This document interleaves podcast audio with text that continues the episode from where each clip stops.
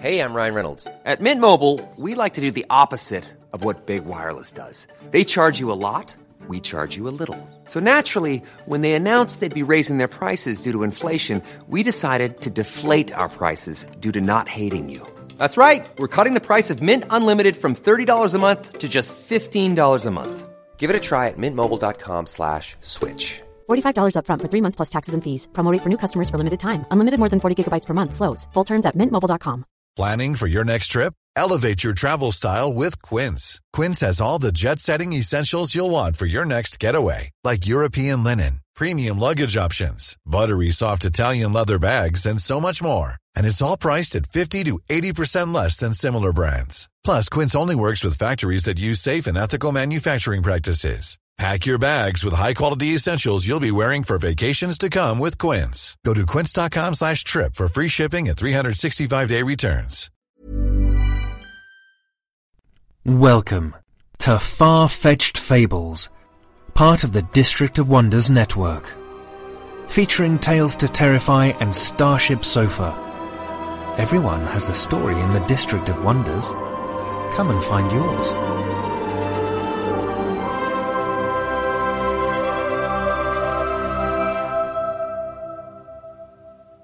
Good morning, good afternoon, good evening. Wherever you are, wherever you're listening from, this is Far Fetched Fables. Welcome to show number 155, featuring The Ministry of Sacred Affairs by Claude Lalumière. Claude is the author of Objects of Worship, The Door to Lost Pages, Nocturnes and Other Nocturnes, and the forthcoming Venera Dreams. His work has been translated into French, Italian, Polish, Spanish, Hungarian, and Serbian, and adapted for stage, screen, audio, and comic books. In summer 2016, he was one of 21 international short fiction writers showcased at Serbia's Kikinda Short 11, The New Deal. Originally from Montreal, he now lives in Ottawa. He can be found online via the links in our show notes. Claude's story is read by Martin Rito. Martin is an educator, writer, and musician. He's worked in an eclectic variety of fields, including 18 years as a technical writer and software developer, 16 years as a teacher of creative writing, computer science, and business communication, and shorter stints as a symphony musician and audiobook narrator. He has published short fiction and two collections of his poetry. And now, The Ministry of Sacred Affairs.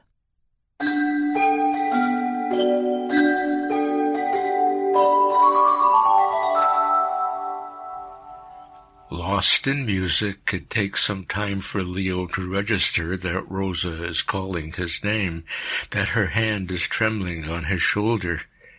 He lays down his violin and clasps her wrinkled hands between his. Something terrible's happened next door at the Bergens, pounding on the wall, a shriek, things thrown about. Rosa's speech is terse, choppy, nervous.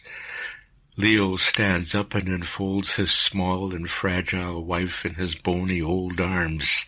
She continues, I phoned, but there was no answer. Leo and Rosa look away from each other.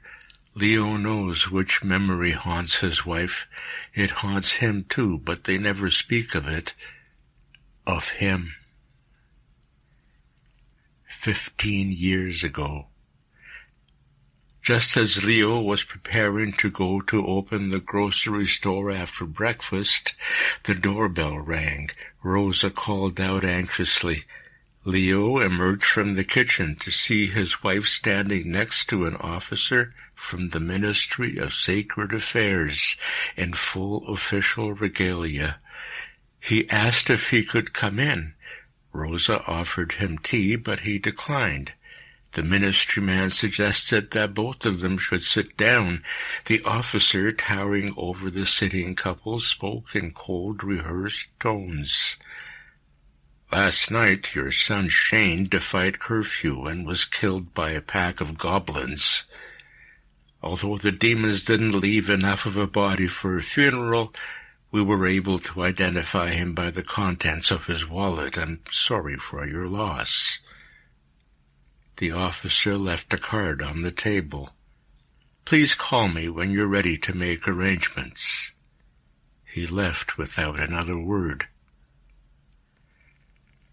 Rosa insisted on a service. It was an awkward affair, attended mostly by family.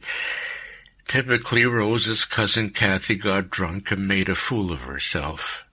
There was a group of Shane's friends and colleagues from Emmett, the magazine where he worked. They kept to themselves, whispering to each other, barely containing their contempt for the representative of the Ministry of Sacred Affairs who had come to pay his respects. Now that it is nearly dusk, nearly curfew, Leo makes sure that both the front and back doors are locked and that all the windows, even those on the second floor, are not only locked but shuttered as well, as Rosa prefers. Satisfied that the house is secure, he picks up his violin case from its place next to the stool in his study. He passes by the bedroom. Already Rosa is in bed, feigning sleep. Leo walks down the stairs back to the ground floor and opens the door to the basement. For a moment, confronted with the darkness below, his seventy-year-old body shivers. He flicks on the switch and he sighs with relief as light floods the stairwell. He continues his way downward and coughs as the dust in the air hits his lungs.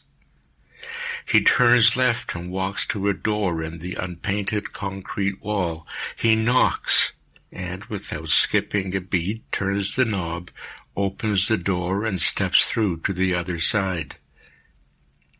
In the next door basement, Ali faces his neighbor, Leo. Ali's curly gray hair frames a round face with only a hint of crow's feet around the eyes. He's holding a clarinet in his left hand. He smiles and nods at Leo, then turns around and goes up the stairs. Leo follows him. When Leo was a boy, his family spent summers on the coast in the home of his uncle Gerard, his father's brother.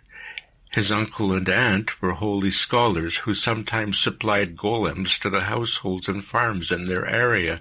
That was before the establishment of the dogmatic Ministry of Sacred Affairs, before holy scholars could no longer ply their trade without official sanction, before the making of golems was proclaimed blasphemous and subversive. Despite the young Leo's pleas, Uncle Gerard and Aunt Sophia never let him observe them at their work, never let him see them bring forth life from clay with the Word of God. They kept a golem of their own, mostly to protect their livestock. Leo spoke to this tall, imposing creature when the adults ignored him. He shared his young secrets with it. Whatever those secrets may have been, Leo no longer remembers. The golem never moved, never showed any obvious sign of hearing him, yet he remembers feeling that it understood his words as he stared into its empty, vacant eyes. Leo was an only child, and his uncle and aunt had no children. The golem was his only companion during those summer vacations. Ali plays one last long mournful note and then lays down his clarinet. Leo too stops playing. The silence between them grows awkward. Leo tries to ignore the unease by examining the artwork on Ali's walls. Ali's own paintings, shimmering, melancholy works rich with musical and religious imagery. Playing here with Ali compels Leo to surpass what he normally thinks he can accomplish. Errors be damned. At his age, new friendships are hard to come by, and he treasures this one and all the gifts it brings him. It had been Ali's idea to open up the long barricaded basement door that linked their two houses. And what a gift that had turned out to be, imbuing their nights with music and companionship in these times of fear and isolation.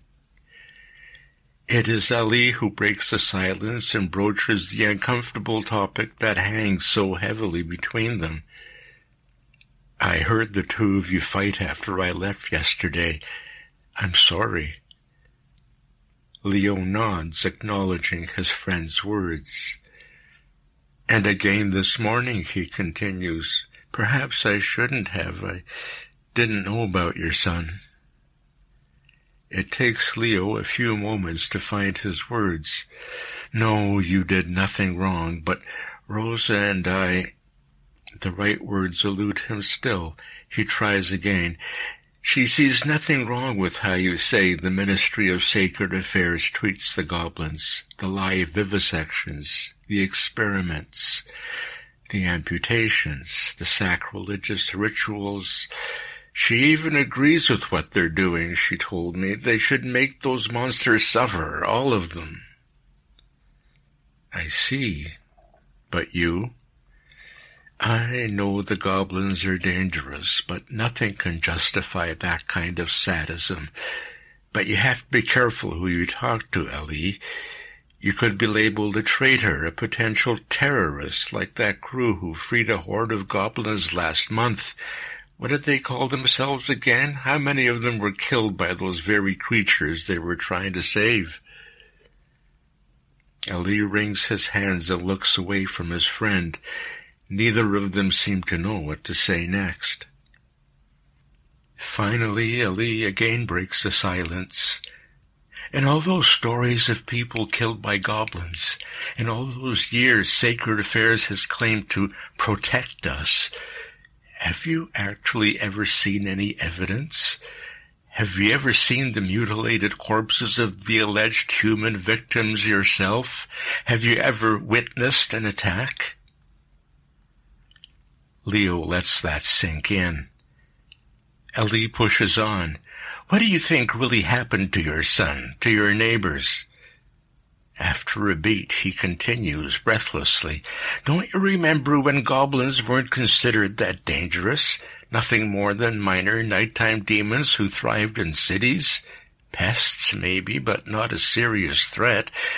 Don't you ever wonder why the ministry so insists that things have changed? That the world is supposedly so dangerous now? Don't you ever wonder why Sacred Affairs is so fearful of golems? What the ministry is really up to with... But Ali leaves that idea unarticulated. After a few minutes of tense silence in a gravely hushed voice, Ali says, Follow me. He leads Leo down to his basement. The light from the lone fixture can't fully pierce the darkness, and Ali's priestly solemnity emphasizes the atavistic atmosphere of the moment, as if they were descending into a prehistoric cave rather than the cellar of an urban home. In the middle of the floor he rolls a rug out of the way, revealing a trap door in the ground. Mysteries within mysteries. When I moved in, I was planning on having the basement renovated. I took apart the flooring and found this. He pulls open the door, and for a moment all Leo can see is a dark opening. Ali whispers a few words Leo can't make out, and then from the black cavity there's a slow ripple of shadows. A golem emerges, standing to his full height. Leo is loath to disturb the uneasy truce that he and Rosa have established over the past week, but how can he remain silent? He knows his twisting and turning has been keeping her awake. In the darkness of night he tells her, I think Ellie has been arrested by the Ministry of Sacred Affairs. Maybe worse. Why would you say a thing like that? He hasn't been home for three days. The last time we spoke, he told me that he was about to attempt something dangerous, but he wouldn't tell me what. To protect me, he said. Protect you? From what? Ali was afraid. You know why he moved here? Because back where he lived before, many of his friends were starting to disappear. Ali and his friends belonged to the Covenant of Holy Scholars. He fled before the ministry got to him, too. He assumed a new identity, hoping they wouldn't find him. So Ali was a criminal. Anger spurs Leo's next words. What do you think really happened to the Bergens, Rosa? Do you still believe that it was goblins who killed Shane? He was a reporter for Emmett. Maybe he found out some... She slaps him. Already Leo regrets his insensitive words, his anger. He has no proof, and perhaps goblins really had killed their son. Yet he can't shake this image in his mind of Shane sneaking into Sacred Affairs headquarters, witnessing things the ministry intends to keep hidden. Shane always sought the truth, never accepted handed-down wisdom or rote explanations. Yes, their son would have done that. Rose is crying, but she shrugs away when Leo tries to comfort her. In his pajamas, he gets out of bed, walks down the stairs into the basement, and crosses over to Ali's house. He turns on the feeble light, rolls back the rug on the floor, pulls open the trap door, and says, Hello, Golem. The creature rises from its dark pit and stares at Leo, its eyeless gaze both grave and vacant. Leo reaches out to touch it. It sits next to him, letting him rest his weight on its rock-hard shoulder. Rosa comes back home, shopping bags full. She looks scared, but Leo doesn't dare say anything. They still haven't spoken since the previous night. She sits across from Leo and pushes the newspaper toward him. He puts down his book, which he was failing to read anyway. All morning he kept rereading the same page, unable to assimilate the words. There's a picture of Ali on the front page, an unfamiliar name beneath his face. There are other photos too, accomplices, it says, goblin sympathizers, rogue golem makers, executed for treason, for crimes against the state and against humanity. Leo still says nothing, shocked but not surprised at his friend's fate. Eventually, Rosa gets up and leaves him sitting alone. They don't talk for the rest of the day. At bedtime, she comes to find him in his study. His playing is sad, mournful, she waits until he puts his violin away, then she presses her hand against his heart and almost imperceptibly nods. She takes him by the hand and leads him to bed. She kisses him, wanting him. They rarely desire each other any more. That passion has burnt itself out after more than four decades of marriage. But Leo responds, suddenly wanting her very desperately. By the time they fall asleep, their limbs entwined, they still haven't exchanged any words. What wakes them both in the middle of the night is a scream of unbearable anguish. The sound goes on and on without respite, a howl yearning for an impossible end to all pain. The whole neighborhood must be awake, shocked, like Leo and Rosa, into terror. The wailing stops abruptly, and the hush that follows is even more terrible. Leo and Rosa both weep, clutching at each other. A few minutes later, a muffled noise coming from downstairs breaks the paralyzing spell of that dreadful silence. Leo motions Rosa to stay in bed and he goes to investigate. Nothing seems disturbed on the ground floor. He hears a faint noise from the basement. He opens the cellar door, turns on the light, and calls out. There is no answer.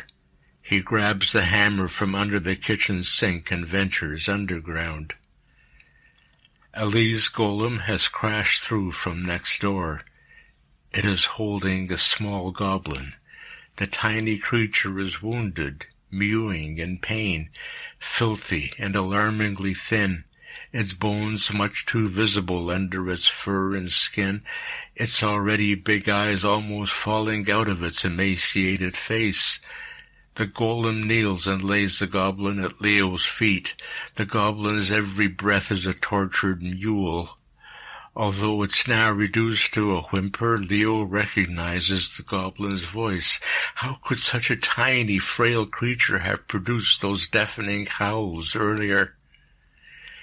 The golem stares at Leo with its vacant, expressionless gaze, but he can feel, or at least imagine, that it is imploring him to rescue this poor, broken little monster. There's viscera caked all over the golem's clay body much more blood and guts than the tiny goblin could have spilled. Oh my God! Rosa is behind Leo. Leo fears Rosa's reaction. He has never told about Ellie's golem, and to see it for the first time with, of all things, a goblin. Once again the goblin mews in agony, and its voice is unmistakable. Rosa gasps recognition, disbelief, and horror, all written thickly on her face. Leo braces himself to deal with his wife's fury.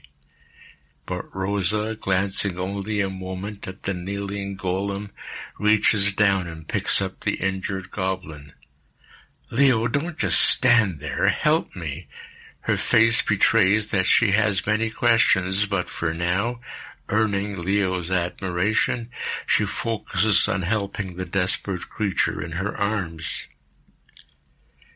Before hurrying after Rosa, Leo lets his gaze linger on the clay man for a moment.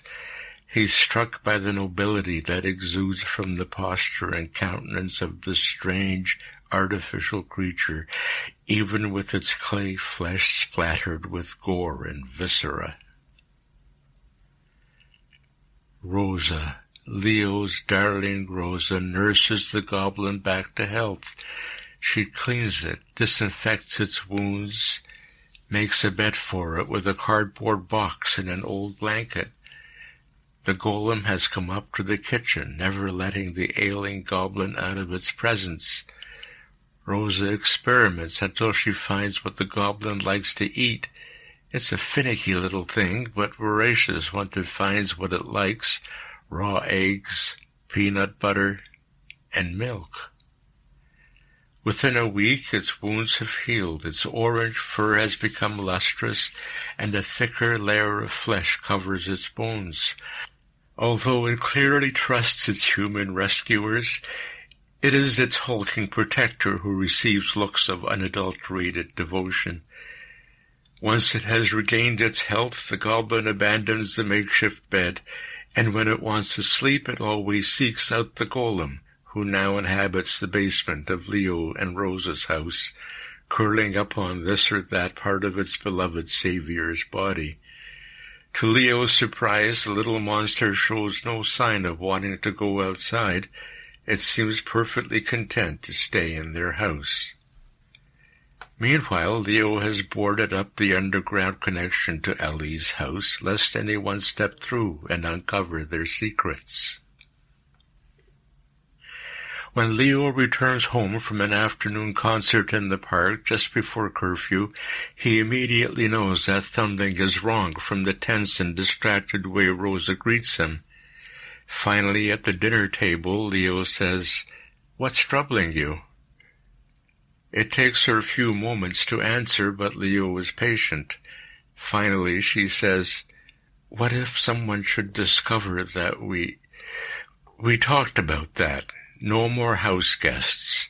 The little one is too noisy, always vocalizing or running around making mischief, but why would anyone suspect? She glances away from Leo. Tersely, he asks, How did it happen? Who knows about them? My cousin, Kathy, she rang the doorbell unannounced at lunchtime.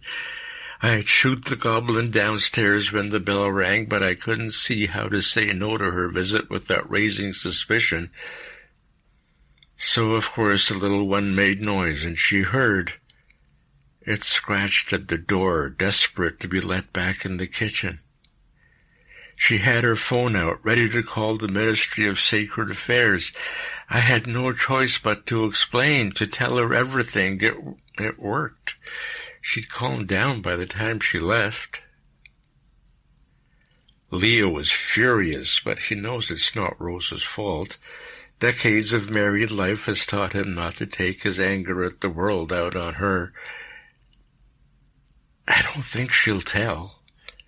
Rosa, don't be naive. Of course she'll tell.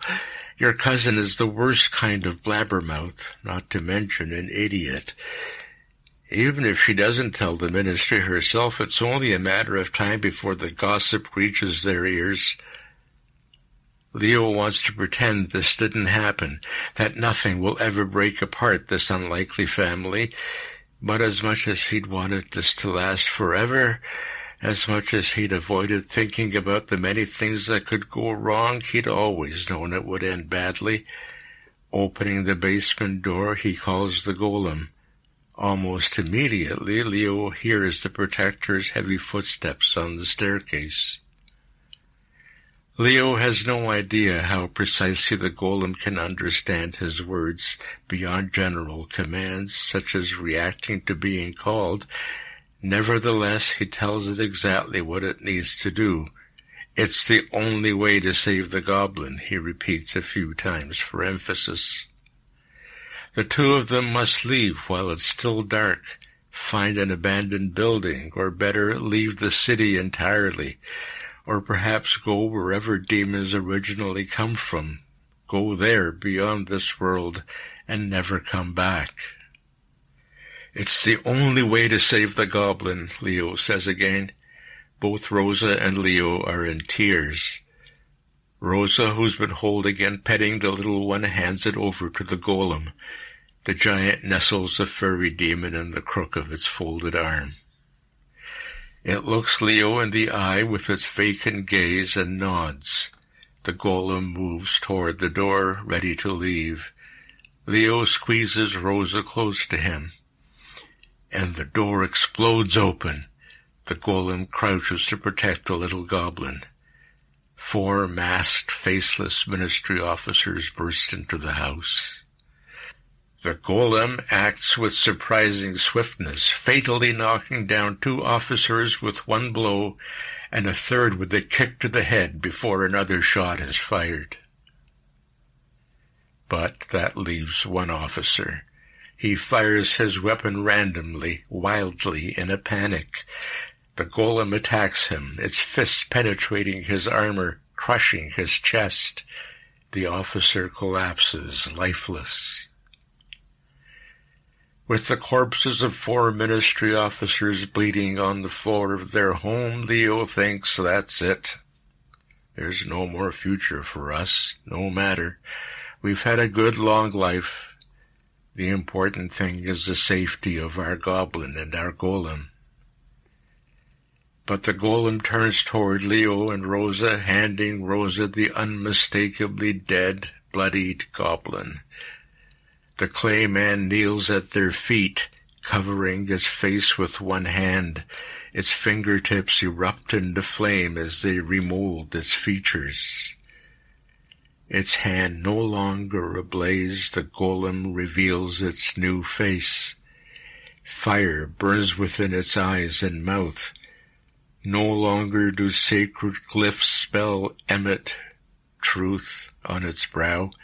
Its forehead is blank, waiting for instructions. The fire within its eyes grants Leo knowledge, the many holy words he could write on the creature's brow.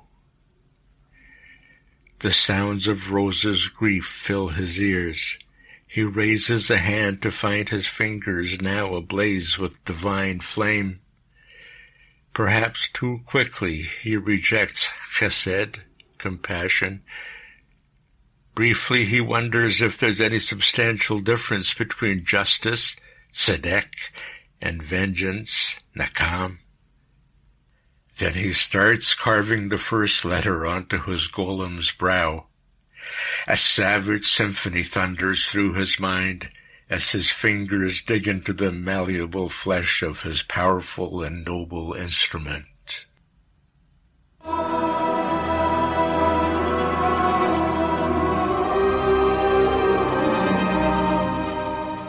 And thank you all for joining us for another great tale. My thanks, as always, go to Gary Dowell, my editor, and Mark Zanfardino, our audio engineer extraordinaire. If you'd like to share your thoughts on this or any of our stories, you can leave your comments on the Triple F website, our Facebook page, or on Twitter. We love hearing from our listeners, and we want to know your thoughts on our content. As always, please leave us a review on iTunes, Acast, and other podcatchers so that we can expand our listenership and keep the stories flowing. Please consider also making a donation on the District of Wonders Patreon page so that we can keep the podcast up and running. Please remember that Far-Fetched Fables operates under a Creative Commons Attribution Non-Commercial No Derivatives 4.0 international license. And what does that mean exactly? It means you can download the content and share it all you like, but you can't change it, and really you cannot sell it. Please be sure to give credit where that credit is due. All other copyright remains that of the authors, and violators will be set upon by a wrathful golem. May your skies be blue and your music be groovy. I'll see you all next week. Bye now. This presentation has been brought to you by the District of Wonders Network, dedicated to podcasting the finest genre fiction. You can learn more about the District of Wonders and their many literary productions at their website, www.districtofwonders.com. Thank you for listening. Hey, I'm Ryan Reynolds. Recently, I asked Mint Mobile's legal team if big wireless companies are allowed to raise prices due to inflation. They said yes. And then when I asked if raising prices technically violates those onerous two year contracts, they said, What the f are you talking about, you insane Hollywood ass? F- So to recap, we're cutting the price of Mint Unlimited from $30 a month to just $15 a month. Give it a try at mintmobile.com slash switch. $45 upfront for three months plus taxes and fees. Promo rate for new customers for limited time. Unlimited more than 40 gigabytes per month. Slows. Full terms at mintmobile.com. Hold up. What was that? Boring. No flavor. That was as bad as those leftovers you ate all week. Keke Palmer here, and it's time to say hello to something fresh and guilt-free. Hello Fresh. Jazz up dinner with pecan-crusted chicken or garlic butter shrimp scampi. Now that's music to my mouth. Hello Fresh. Let's get this dinner party started. Discover all the delicious possibilities at hellofresh.com. Hiring for your small business? If you're not looking for professionals on LinkedIn, you're looking in the wrong place. That's like looking for your car keys in a fish tank. LinkedIn helps you hire professionals you can't find anywhere else, even those who aren't actively searching for a new job but might be open to the perfect role. In a given month, over 70% of LinkedIn users don't even visit other leading job sites. So start looking in the right place. With LinkedIn, you can hire professionals like a professional. Post your free job on linkedin.com slash achieve today.